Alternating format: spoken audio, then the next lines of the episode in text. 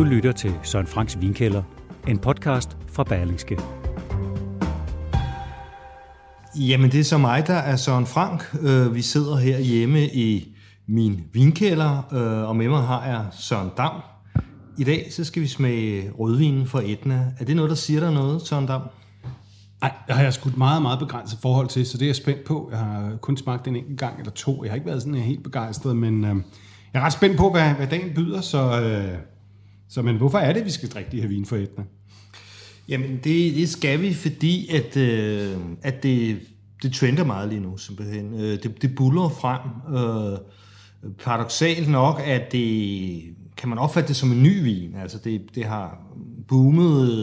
Eller der er kommet en ny generation til på den her vulkan, som det er på Sicilien, siden omkring år 2000. Ikke? Der har jo været dyrket vin siden grækernes tid på 1000 år før Kristus, og rigtig meget endda fra cirka middelalderen og frem til 2. verdenskrig, og så forsvandt det fuldstændig. Mm. Men det er jo interessant, det er jo Pythagoras gamle hjemmeø, Sicilien, altså, men som du selv siger, man har dyrket vin i lang tid, men der sker så noget, der er så sket noget nyt. Ja. Altså, hvad er grunden til, det buller frem, som du siger? Hvad er det, der gør det hipt eller cool at drikke vin fra Etna lige pludselig? Jamen, altså, for det første kan man sige, at grunden til, at det overhovedet er forsvundet, ikke? Det er jo simpelthen, fordi landbruget er blevet omlagt. Ikke? Hvis du tager de gode gamle dage, ikke? Og det er jo selvfølgelig især før 2. verdenskrig, men altså helt i Italien helt op til omkring 68 eller sådan noget. Ikke? Der var vin jo for rigtig mange mennesker noget, man dyrkede i baghaven til eget forbrug, ikke? Eller solgte til lokale trattorier på sådan Damigianes store glasflasker. Og det har nok været derfor, at det er uddød der, fordi kvaliteten er jo sådan set fin nok. Det er bare det, at det har været svært at konkurrere med store produktion, altså fordi at mange af de her vinmarker, som man næsten kan regne ud, ligger på skråningerne op til Etna. Etna er jo 3 kilometer høj, ikke? Ja. Og man dyrker sådan op til sådan cirka 1000 meter. Så det er dyrt at lave vin der. Ja.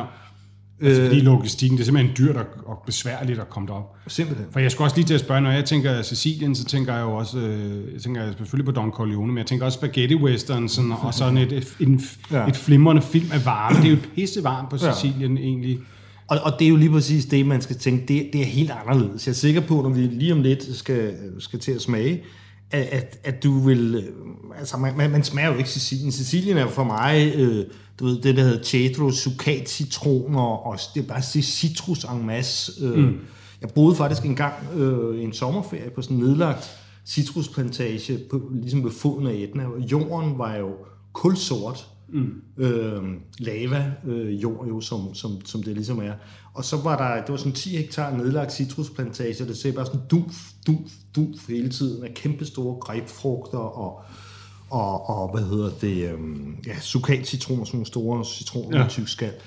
Og det er jo ligesom, man forbinder jo Sicilien med heden og citrusfrugterne og sådan noget, men når du kommer op i højderne, som du ligesom gør, på Etna helt op til 1000 meter, jamen så er der meget køligere. Samt det faktum, at på Etna, der dyrker man jo ligesom vin i sådan en krans halvvejs rundt om, mod øst, rundt om vulkanen der, bjerget. Men det er faktisk alle de gode vin, dem vi skal smage nu, bliver dyrket på nordsiden, altså med nordvendte skråninger. Ah, okay. Det er jo stik imod, du ved, på enhver bagetiket på vin kan man jo læse om, de solbeskinnede sydvendte skråninger. Ja. Her gør man det modsatte, fordi der er så stejende hit. Så hvis, som du kan opleve lige her om lidt, for nu vil jeg trække den første vin op, så smager det egentlig relativt køligt. Mm. Men den der helt særlige sorte jord, altså nu tænker jeg jo... svovl og aske og sådan noget. Altså, jeg synes, det er noget, der sådan lyder umiddelbart som noget, der giver en tung vin, en brændt vin på en eller anden måde, men sådan er det ikke nødvendigvis. Altså, hvad ser det, du ser? Det ser det, der kommer op i glasset nu her fra, hvem er producenten her så? Jamen, det er Frank Cornelissen, hedder han. Ja, en dansker? Nej, en belgier. En belgier? Nu skal den lige have lidt luft her. Det ser... meget lyst ud og meget uklart. Det ser meget naturvinsagtigt ud, men også sådan saftet, næsten sådan en drænet hindbærsaft. Ser vildt ud. Ja. Frank Cornelissen, han var en af de første i den her nye bølge. Han flyttede til øen og begyndte at lave vin i 2001. Så han er ligesom first mover. Han er jo egentlig vinhandler fra Belgien. Sådan cirka på min alder, og meget, meget radikal, for at sige det mildt, især i starten, hvor han dyrkede... Altså, han brugte... Jeg mener, han har fortalt mig, at han lavede nogle plastik... Altså, omkring så lavede han det ligesom amfora nede i jorden, gærede han vinen, ikke? Ja. Altså den helt gamle metode. Ja, og jeg tror en gang jeg snakkede med ham i hvert fald, der sagde han, nej, nu brugte han ikke de der amforer mere, men plastik, det synes jeg var bedre. Det var mere neutralt. Det er rimelig punk. Og så, så kan man sige, langt de fleste år, bortset fra nogle helt vanskelige år, som jeg tror, han har nævnt 13 og 15, så behandler han overhovedet ikke markerne. Altså, økologerne bruger noget, der hedder Bordeaux-væske, kobbersulfat. Okay. Det må de godt bruge. Det lyder lidt grotesk, men det kan vi snakke om en anden gang. Det må man godt gøre, stadigvæk er certificeret økolog. Han bruger nada. Han brugte heller ikke noget svovl, men det han begyndt på, faktisk en lille bit smule. Okay. Så der er, han skriver ligesom på sin hjemmeside, der er mellem 15 og 30 gram, hvad enten han har tilsat svovl eller ikke tilsat svovl. Det er lidt forskelligt, hvad han synes, at vinen er på. Men det er totalt i vinen. Og som jeg har sagt, for der er altid svovl i vin, fordi det er et biprodukt af gæringen. Så Cornelissen var en af de første, han var også de første til at udforske terroiret. Men skal vi smage bunden, og så kan vi snakke lidt om trolddomsbjerget bagefter. Ja. Den er stadigvæk, den er meget kold, ikke? Og den skal måske lige varmes lidt op. Men altså, den er jo generelt, og det gælder også for denne her, vinene er... Den her er lavet på 85% Nerello Mascalese. Nerello Mascalese er hoveddruen. Der skal være 80% af den i en etnavin. Og den giver... Den er en slægtning til Sangiovese. Jeg synes, vinene altså virker som en fætter til Nebbiolo, som laver Barolo. Okay. Der er også noget sådan lidt burgundisk over, du kan se på farven. Den druen har et notorisk lavt farvepigment, som du kan se. Ja.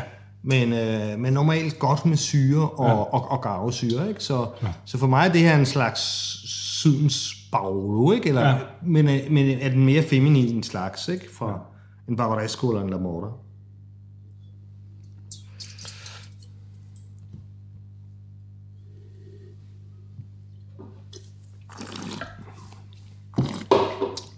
Det er meget sådan, meget mere frisk og let, end jeg ville tro. Ja. Meget sådan læskende og egentlig ret elegant. Jeg er meget positivt overrasket. Altså de andre, jeg har smagt, synes jeg slet ikke smagte sådan her. Men, du kan se, når man ser den i flasken, så jeg troede før, for fanden har de sendt mig en rosévin, de svin, hvad tænker du? Ja, det er sådan lidt sådan en grå Lambrusco, ikke? men det her, den hedder Susucardo, og det er hans basisvin. Den koster 245. Okay. Importøren er terroristen, som også har en vinbar på lige ved siden af... Er det gamle Manfred i Jesperborg? Men altså, hvis du sidder nede ved kysten i Sorrento, så er det sgu godt glas. Ja, så på grillede sardinerne, så kører det lige. Ja, den var lige kold nok, og den skal have noget luft her. Han opererer med nogle mærkelige plastikpropper, som gør vinen... Hvad fik du som dem? De ser meget specielt ud, de propper. Jamen, det er en plastikprop, fordi han for at undgå... Han vil gerne have tingene så rent som muligt, og som du ved, så kan der være kork, så kan der være korkpropper være kontamineret. Så det har han ikke så meget lyst til. Omvendt, så hvis du kører en ren hardcore plastikprop, så er der 0 iltning af vinen, så den ikke rigtig udvikler sig. Så den her prop efterligner den iltning og lagring, vin får med en korkprop, samtidig med, at den kan ikke blive... Så faktisk må en prop ikke være for effektiv. Altså, en korkprop er faktisk god, fordi den åbner en lille bitte smule. Ja, præcis. Så det er igen det der, man laver Cohen siger. Ja. Med en crack with the light comes. Den der lille fejl, der alligevel giver den fantastiske vin. Jamen, jeg synes, det er de her lyse bær, ikke? Jeg synes, det er rips og jordbær, jeg får her. Og så det der sådan lidt burgundiske her. Ja. Og så er der ikke, altså, som sagt, så bruger han plastik og epoxy og sådan noget, så der er ikke noget træ. Plastik og epoxy og... han har sådan nogle... Han har nogle den her, de 50 år gamle vinstokke, det har jeg jo ikke fået sagt. Altså det, der er specielt ved det her område, det er, at netop den her vulkanske jord, hvor der både er meget aske og meget sand, Sand er også med til at give denne her, som jeg var inde på før, den her meget lyse, feminine stil. Men der er det sådan, at den her vinlivs phylloxera, jeg tror ikke, vi har talt om den før, som kom og lagde alt øde i Europa, så vinmarker i slutningen af 1800-tallet. Bortset fra nogle ganske få steder, hvor der var for meget sand i jorden. Ja. Som for eksempel Bollingers champagne har den, der hedder Vievine Française. Og det er fra sandede parceller, hvor stokken overlevede. Fordi vinstokken kunne ikke leve, kunne ikke klare de der meget sande. Så nogle af de der få steder, man stadig kan smage den oprindelige europæiske drue. Det er her. Ja. Det er på Etna. Vi drikker det på Bourgogne-glas. Ja, og det er simpelthen... Store brede. Jamen, Cornelissen skriver selv, han vil så have et lidt mindre... Altså, hvis han for sin større vinde, skriver han decideret Salto Bourgogne, og det er det, vi bruger. Han insisterer mindst ikke på plastikglas. Men nu synes jeg, nu har den fået både lidt luft og lidt varme i glasset der. Jeg kan ikke helt holde mig fra den. Jeg drikker lyst til den. Og afspytter ud, men jeg synes den smager ret godt. Men det er skægt. Den har den her lette, lyse, røde farve, men jeg tænker straks fisk. Ja, blæksprutter og sådan noget. Altså, jeg synes, det er en meget, meget lækker vin til fisk og skaldyr. Selvom det er en rødvin, ikke? Så jeg får straks lyst til at grille nogle sardiner ude i haven. Det er jo nærmest også sommer udenfor, ikke? Ja, utrolig let, og så har den der virkelig sådan friske syre der. Og så har den sådan lidt lækker, synes jeg, raffineret bitterhed, som man også finder i en rødsalat, i senest rødsalat eller sådan et eller andet, ikke? Altså sådan, hvor du ved, det er en meget behagelig bitterhed, en voksen moden bitterhed, men kun sådan, du ved, i en antydning. Det knækker lige friskheden en anelse, så det ikke bare bliver saftevand. Men jeg vil sige, at det er sjældent, at man finder så meget reps i en vintype, som i de her vine generelt. Altså, de siger jo selv, at på grund af de her lavastrømme her, at jordbunden er utrolig forskelligartet, ligesom i Bourgogne. Og at der er faktisk i 2011 blev der så indført et krydssystem, hvor det ikke hedder kryer, men kontradaer. Og det er så blandt andet Cornelissen, der har været med til at få gennemført det. Der har ligesom været sådan nogle pionerer. Men jeg må nu indrømme, at selvom de snakker meget om, hvor der stor terroir-forskel, så må jeg så også sige, at det her er jo så nyt, at det er jo ikke på samme måde som i Bourgogne, hvor man i 1000 år har siddet og smagt på forskellen mellem den kry og den kry. Nej. Men du siger, du siger du har sagt, der er 132 kryer. Ja. Altså, hvordan inddeler de sig sådan kvalitativt i forhold til? Jamen, det er ikke gjort endnu. Nå, okay. Så man kan ikke men det er jo ligesom 132 navngivende marker. Det var ligesom, vi snakkede om for et par uger siden omkring Barolo. At, jamen, det er skridt 1. Skridt 1 er overhovedet for kortlagt. Hvad er de historiske navne? Hvilke kryer hænger sammen? Og så altså, det kan skabe rigeligt med boksekampe producenterne imellem, ikke? Og så først derefter kan man så tage step 2 og så sige, okay, nu må nogen vise på sigt, vi skal smage den, der hedder Barbecchi til sidst, som også, hvor Cornelissens top kommer fra, en, der hedder Graci laver vin fra. Det er ligesom, det er de dyreste vine kommer fra. Så hvis der kommer en pyramide eller hierarki, så vil den jo nok være en af grandkryderne, ikke?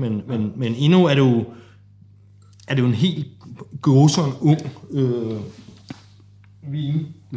vinnation. Så går vi lidt heroppe, ikke? Altså, jeg er meget fascineret af, Søren, du fortalte det der med, at hele det her miljø på Etna, du skriver, det er sådan lidt Klondike og en legeplads for bohemer og særling. Jeg synes nærmest, det lyder lidt som Trolddomsbjerget i Thomas Manns roman af samme navn.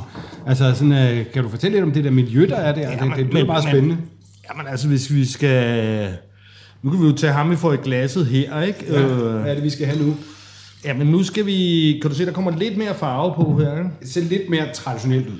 Det er jo stadigvæk den samme droge, Nerello Mascalese. Nu er vi jo kommet op på en enkeltmarksvin, ikke? Den her, den hedder Calderara Sottana, og det er så en af de 132 kryer. Producenten hedder Tadanera. Mens vi er i gang med det, så kommer den fra Adrealvinimport, koster sådan cirka 400 mand. Den synes jeg, jeg har set, den her vin omkring. Men den er også... men det der historien... Altså, den her var jo også lavet af en af de oprindelige pionerer der fra starten af 00'erne. Han hedder Marc de Grazia.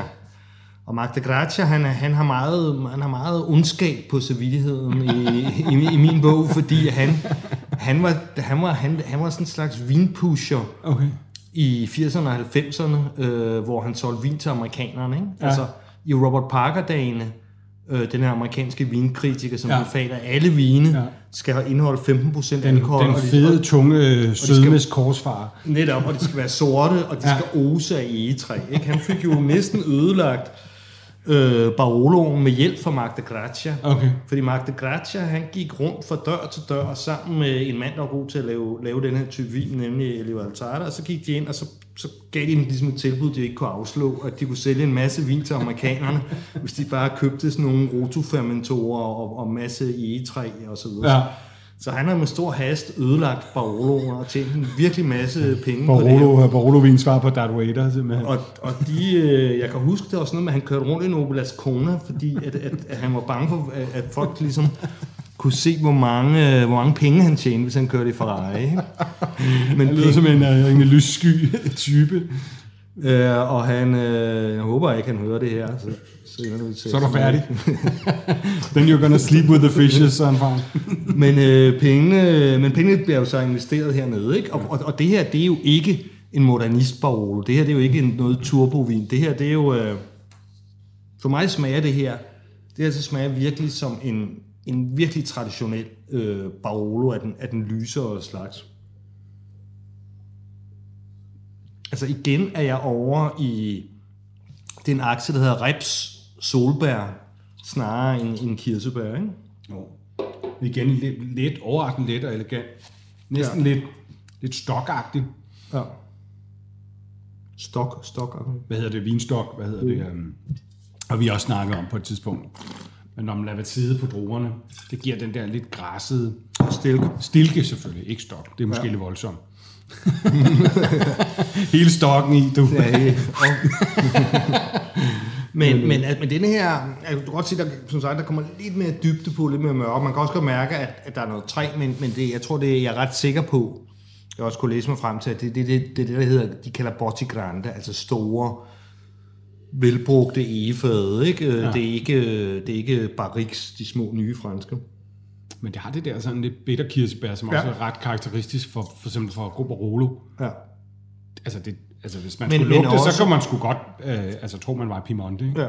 Det kunne også være en meget traditionel Brunello, at de er lidt lysere, ikke? Af dem som, hvad skal vi sige, ikke længe. Der er jo også nogen, der laver sort Brunello, som stadigvæk ikke har opdaget, at Robert Parker er gået på pension, men altså... Det kunne det også godt være, ikke? Ja. Men det er virkelig åbent. Kan du mærke nu, hvorfor det er, at den skal op i det her, i det bredhoftede glashæft? Det kan virkelig blæse glasset op. Det kan det sgu. Virkelig åbent. Meget god, og der er bue på bouquet og helt lortet. En anden af dem, der har lavet vin, som er en baron, en meget, meget bohemefyr, som hedder Andrea Franchetti, som jeg desværre aldrig har mødt, men jeg har hørt mange røverhistorier om ham, fordi han har lavet vin med, Peter Tisek og Peter Tiseks onkel, Peter Wenning Diers, faktisk på Etna. Og, han er også en af dem, der startede tilbage i 2001 stykker, Andrea Franchetti. Jeg har ikke lige en af hans vin med her. Men han er baron og har også været drivkraft i at få lavet de her kontradaer, det her krysystem. Det er bare en af dem. Om lidt så skal vi smage en dansk vin, dansk pige, kvinde, der laver vin. Men jeg synes, det er karakteristisk, men det er meget forskellige vine, men der er sådan en karakteristisk bitterhed i druen, som er ret lækker. Og som man lægger selv, altså hvis man implementerer det som en madvin for eksempel, ikke? Den er altså lidt tungere og kunne godt trække lidt mere end den her mere traditionelle rød, ikke? Måske hvor det her nærmest er til fisk, ikke? Jeg drak den jo til noget pasta i går. Jeg synes, når jeg smager de her vine her, så får jeg bare lyst til pasta simpelthen. Altså det, og alt muligt andet italiensk mad, ikke? Altså, jeg synes de jo... De er utroligt italienske. De har det der burgundiske præg i næsen, men samtidig så er de jo... så er de jo, hvad skal man sige, de har også det her bitterhed, og det her, det her greb om gummerne, ikke? Okay. Som siger, som er så godt til at skylle pasta ned med, for eksempel. Altså, den der Susucardo, ja, den kunne jeg sgu godt lige tænke mig til med og lige fyre en gang spaghetti vongole sammen til. Det må vi jo slå os om bagefter. Vi lægger arm om det. Nå, ja. Ja, det er... The spoils of war. Ej, men nu skal jeg sige, fordi jeg har jo nedlagt det her dogme over... Men det skal så lige sige, den her, vi drak fra Calderara, den koster så også 400 kroner, ikke? Og lige præcis det, jeg skulle til at sige, var jo, at jeg har jo ikke glemt vores dogme, at der skal jo også være noget til alle fattigrøverne derude, ja. Ikke? Og folk på SU og andet skidtfolk. Så... Så faktisk så har den her en lillebrorvin, som jeg, altså, vi kan smage bagefter, der er jo grænsen med, hvor meget tid vi ligesom har, som koster 150 kroner, og som også er, og den hedder bare Etna også. Den har det er nok den, jeg har smagt. Og den koster 150 kroner, ikke? Ja. Og den har også mange af de der karakteristika. Selvfølgelig ikke den dybde, som den der markvin, vi lige har smagt. Men altså forskellen, nu er jeg så spørger dig, ikke? Nu vi har den her til 400, så har vi en til 150 fra den samme producent, ikke? Kan man sådan kort forklare, hvad er årsagen til, at den ene koster 400, og den anden koster 150? Ja, det, i praksis?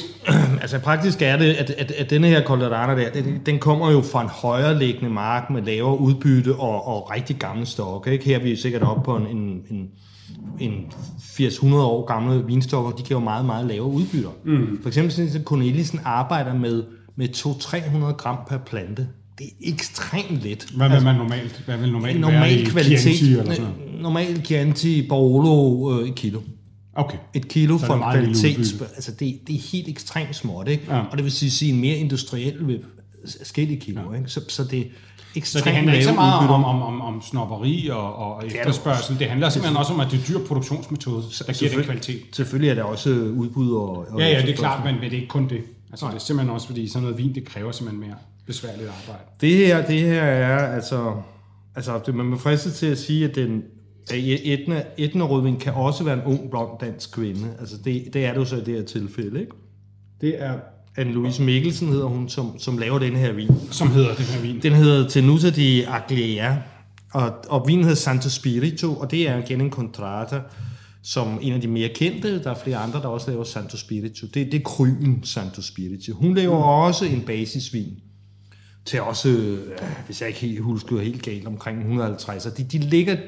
Den billigste vin, jeg smagte 24 vine, som så faktisk også vil være i avisen og på Berlingske.dk at finde nogenlunde, når den her podcast kommer ud. Og ja. Den billigste, der var med, der koster 120. Okay. Ja, så de der basis Etna Rosso-vinen ligger der omkring. Men de ligger heller ikke lavere, fordi det er bare dyrt at lave vin på Etna. Ja. Nå, det bliver spændende. Ja. Santa Spirito, det lyder lovende. Jamen, jeg kan sige om, at den er højeste 750 meters højde. Hun har arbejdet i Bourgogne og Toscana før, og det der, jeg kan synes godt, man kan mærke det der med Bourgogne. Hun arbejder med barriques på 300 liter, altså små fade, hvor halvdelen op til halvdelen er nye. Ja. Så... Jeg har haft den åbnet før. Der var der meget træ. Nu er det heldigvis pisket lidt af, ikke? Så det er meget, meget mørkere udtryk, som hovedsageligt skyldes træet. Ja, men den er mere, men den er sådan, den er ret stringent, synes jeg. Jeg vil sige, det har virkelig hjulpet på den og har været fået noget luft og altså den er meget mere mig nu efter. Og det er så også 2016 her vi begynder den har fået lidt alder, ikke? Det er meget stilig vin. Den smager meget på Bourgogne. Mm-hmm. Jeg er meget overrasket over, hvor meget de her vine minder om Bourgogne. Ja. Altså, det er slet det, jeg har smagt før, for 10 år siden eller sådan noget. Jeg synes, at de var svoglede og sådan lidt sydafrikanske, sådan et brændt gummi i smagen.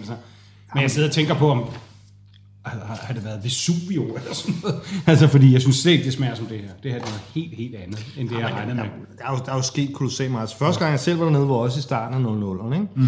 Og der var der faktisk kun én mand i gang. Altså, det, man siger, jo. Altså, det, hvis jeg havde løbet rundt op på bjerget, ville jeg så fundet baronen, Franchetti og Cornelissen og alle de der andre landsbytosser, fantasterne, der var vist rundt. Men på det tidspunkt var der kun én, der egentlig producerede på flasker, som var kendt. Og han hed Benanti. Mm. Han havde kørt siden 88, hvor sådan en typisk historie, hvor han ligesom genopdager familiegården. Han kommer ligesom derfra, så er han blevet en af Siciliens rigeste mænd. Som hvilket altid lyder skummelt. Ja, men det her det er så et medicinalfirma. Og jeg kan huske, at jeg sidder og spiser så middag med ham på hans... han ejede en etstjernet Michelin-restaurant i Catania, hvor vi var de eneste gæster overhovedet. Og det var så også midt om sommeren, og der var sådan 40 grader udenfor. Og det der slog mig, det var så, for han fortalte selvfølgelig om det der med opvæksten og bedsteforældrene og vingården og... Nu har han ligesom brugt nogle af sine egne penge på at rejse kvaliteten. Og det var han solo om i 10 år, okay. Indtil alle de her skørlinge begyndte at komme til. Det synes jeg er alt ære værd. Blandt andet så husker jeg, at vi sidder og spiser... Og han er der stadig, ikke? Ja. Jeg har også smagt det her, men vi har ikke lige nogen af hans topvin, men altså, han laver stadig god kvalitet. Kort og langt er, at den her mand, som er en af Etnas rigeste personer, han sad i 2 timer og snakkede om rasp. fordi at rasp er... Og hvem kender ikke det? Ja jo, men altså, du ved sådan noget er, hvis en eller anden fisk er a la parlamentana, så er det med rasp på. Ja. Altså især i Palermo er man jo besat af rasp og brød. Altså der er en bager for hver 20 meter, og man putter så også rasp, man laver, der var en pastasauce, der er lavet med rasp. Jamen det ved jeg godt. Den er jo meget lækker med hvidløg og persille og rasp. Ja, det er ikke dårligt. Men vi sad og snakkede 2 timer om, altså hvilket type brød, hvor gammelt det skulle være, om det skulle på blender, foodprocessor, eller om det skulle grindes i hånden. Ja. Og når man så havde lavet sit rasp, hvordan man bedst konserverede det. Men det er jo egentlig det er sjovt, fordi det er jo også hele essensen i meget af det italienske køkken. Det er den der næsten anale hengivenhed til bittesmå detaljer, på måske kun 3 eller 4 råvarer, der indgår i en ret, hvis der nu kun er olie og hvidløg og pasta. Så er der en helt videnskab bag, hvad det skal være for en hvidløg, og hvordan det skal skæres, og hvor hårdt det skal steges. Altså, du ved, men det er ligesom sådan en fraktalgrafik, der bliver ved med at udvide sig, ikke? Altså, det er jo også den der devotion to rasp, ikke? Som sikkert skaber en helt formidabel pasta med rasp, når man så er der, ikke? I forhold til, når man går hjem og så bare smider sit køberasp i pastaen, og så smager det af helvede til, ikke? Nemlig. Men hvis vi nu får komme tilbage til en der... Anne-Louise her, ikke? Så synes jeg, den, altså fadet spiller en kraftig rolle, hvilket det ikke har gjort i tid. Det er jo simpelthen, fordi man bruger barrik. Og jeg synes simpelthen, barrik giver en ikke-italiensk smag, hvis jeg skal være ærlig. Det internationaliserer smagen. Det er sådan lidt sikker bund i smagen, eller hvad? Og her er der også givet, nu er det selvfølgelig også lidt mere alder på, en mere tørret frugt, hvis du kan følge mig, altså dybere og mere svisket frugt. Ja. Men jeg synes, den er blevet god, især efter, at den har været åben lidt. Nå, så kommer vi så... Den er måske ikke så chokerende en oplevelse, som de andre kan være, men det er jo lækkert, altså rigtig godt glas vin, smager lækkert, og noget, der vil gå til næsten alle kødretter med stor bravur, synes jeg. Men det er jo også det, at sådan en kvinde som hende, at hun kan jo komme til fadet der, ikke? Fordi det har været til at købe. Nu bliver det sikkert dyrere og dyrere, slet ikke i tvivl om, efter at du ved, baronen og Cornelissen er jo virkelig blevet... Cornelissen er jo en af de store pionerer inden for naturvin. Kommer det også i Søren Franks vinkælder jo. Ja, altså, priserne de vil hamre op nu. Det er det. Nå, så har vi den dyreste, jeg har kunne finde. Fra Etna? Ja. Og der er vi oppe i den der kryde, der hedder Barbabecchi. Og den er altså helt oppe omkring de 1000 meter. Og det, altså generelt er det 1000 meter, 1100 meter, det er det højeste, man altså jeg kender nogle marker i Andesbjergene, hvor man laver vin i Argentina, ikke? Ja. Det er noget af det højeste. Jeg ved godt, der er nogle crazy steder, hvor de laver noget gøjl et sted i Argentina, men generelt af store kvalitetsvin, der er det sådan 1000 meter, som er... Det er sådan en nar-etikette, det ligner sådan lidt en vin for Gaia, ikke? Jo. Det kunne det være. Hvad koster den her, Søren? Jamen, der er vi oppe i en 700 mand, ikke? Okay. Importøren hedder Copenhagen Wine. Det er faktisk samme importør har nogle af mine absolute yndlingsbrunelloer, og jeg synes i stil der kunne Graci som producenten hedder svinen kunne godt minde lidt om de her Chiarbarone og hvad hedder det Porto di Sotto og Case Basse og sådan den lyse Brunello. Men den her er jo så inden for det. For den her producents meget lyse univers, så er den her jo mørkere, og det er simpelthen, det der sker, når man kommer op, så højt op, ikke? Det er, at dronen reagerer ved at den tykkere skaller, for at beskytte sig mod belysning. Det kommer simpelthen tættere på solen, ikke? Så det giver mere garvesyre, lidt tykkere drogeskaller, mere farve. Og den her, ham her gutten her, Det er jo igen det her. Rimelig kraft på næsen. Ikke? Ja. Nu har jeg også lige fået en corona til, så jeg er helt åben i næseborene her. Ikke? Men har en fantastisk duft. Hvornår er det duft, hvornår er det bouquet? Er det bare det samme, Søren? Må man gerne sige det? Bouquet. Hvad siger du? Jeg siger dufte, ja. Eller næse. Er det skæbet at sige bouquet? Ja, det er jo sådan noget for din fars tid, ikke? Altså, det er jo sådan noget, når man sad på til forældremøde på læreværelserne og fik ostebord. Så det er helt officielt, man må ikke sige bouquet. Drop det. Igen, den er lidt kold for... Men altså ham her, Graci der, ikke? Han Alberto Graci, han var egentlig forladt til Sicilien. Smager så godt. Og var banker i Milano, og så døde hans bedstefar, tager han hjem på Sicilien, han havde en vingård midt inde på øen, så sælger han den, ikke? Og så køber han i 2004, så bruger han de der penge til at købe marker på Etna. Altså det er den type ud, og mange udefrakommende mennesker. Men du skriver dine noter, kan se det, men der er ingen behandling af marken, ikke engang Bordeaux-væske. Nej. Men det virker som en ret kontrolleret, ret styret vin. Altså det virker ikke som sådan en flippet naturvin, der stikker ud til altid. Og virkelig styr på det virker det som om. Men det er jo også det er to forskellige ting, ikke? Fordi en ting er, hvad du gør i marken. Ja. Og der kan man så sige, det kan smage du jo ikke så meget, fordi man kan sige, det du risikerer ved ikke at bruge, det du bruger Bordeaux-væske, kobbersulfat mod, det er det, der hedder melduk, okay. Som er sådan en svampeagtig sygdom. Ja. Ikke? Og så hvad sker der så, hvis du får det? Jamen, så får du bare ikke nogen høst. Altså, så kan du bare kassere hele lortet. Ja. Det, du for alvor kan smage, det er jo ligesom, hvordan du manipulerer vinen i kælderen, kan man sige. Ikke? Ja. Så, og der er denne her... Hvad smager den af for dig? Altså? Jamen, den smager anderledes, end jeg smagte den sidste. Det er selvfølgelig også, fordi den er pivkold. Ja. Jamen, den smager i forhold til de to første, ikke, så smager den lidt dybere i frugten, lidt mere svisket, lidt mørkere i frugten. Men den har ikke det der amaronfedme, altså den stadigvæk... Sådan utrolig jordet, altså og det, efterhånden som den kommer op i smagen. For mig minder det her om en af de større traditionelle Brunelloer, hvis jeg skal være ærlig.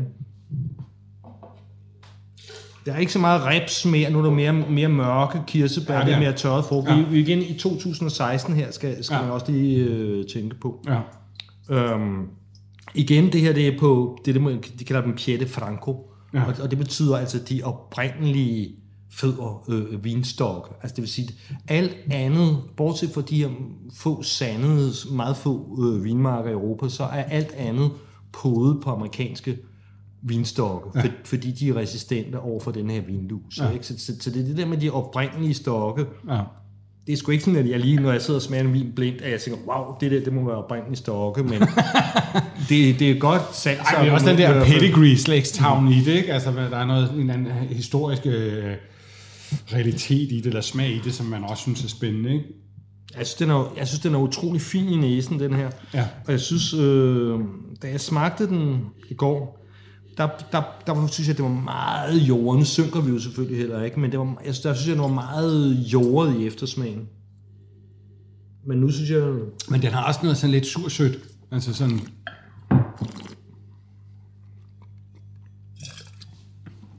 Det er noget, den ret lækker vin. Sådan en gang oksehaler og så det her. Jamen, så har den jo både høj tannin og høj syre, ikke? Og det er ligesom om det forstærker hinanden, ikke? Så det er jo igen, derfor man tænker, jeg sidder godt i gummerne. Brunello og Barolo og spise sovs til. Ja. Altså det er det første jeg tænker. Her tænker jeg måske, at vi skal have en gryderet, altså sådan brassata og Barolo, måske så på putte en flaske et eller andet etnavin i. Eller bare en gryde med sovs, du. Bare en gryde med sovs. Bøf bourguignon. Bøf bourguignon. Det tror jeg... Ja, det er sådan en sovsetung, jeg også ser sådan en oksehaler, hvor det ligger braseret der, ikke? I godt i vin, og man får den her fantastiske sky, ikke? Og så den her. Det kunne noget. Og det er meget tørret frugten. Altså, jeg vil sige, at jeg er et Brunello her. Ja, absolut. Jamen, så er det jo, så skal vi jo bare slås om chatterne. Ej, for satan. Altså, vi må lave et eller andet fordelingssystem. Ellers så skal vi slås hver gang, ja.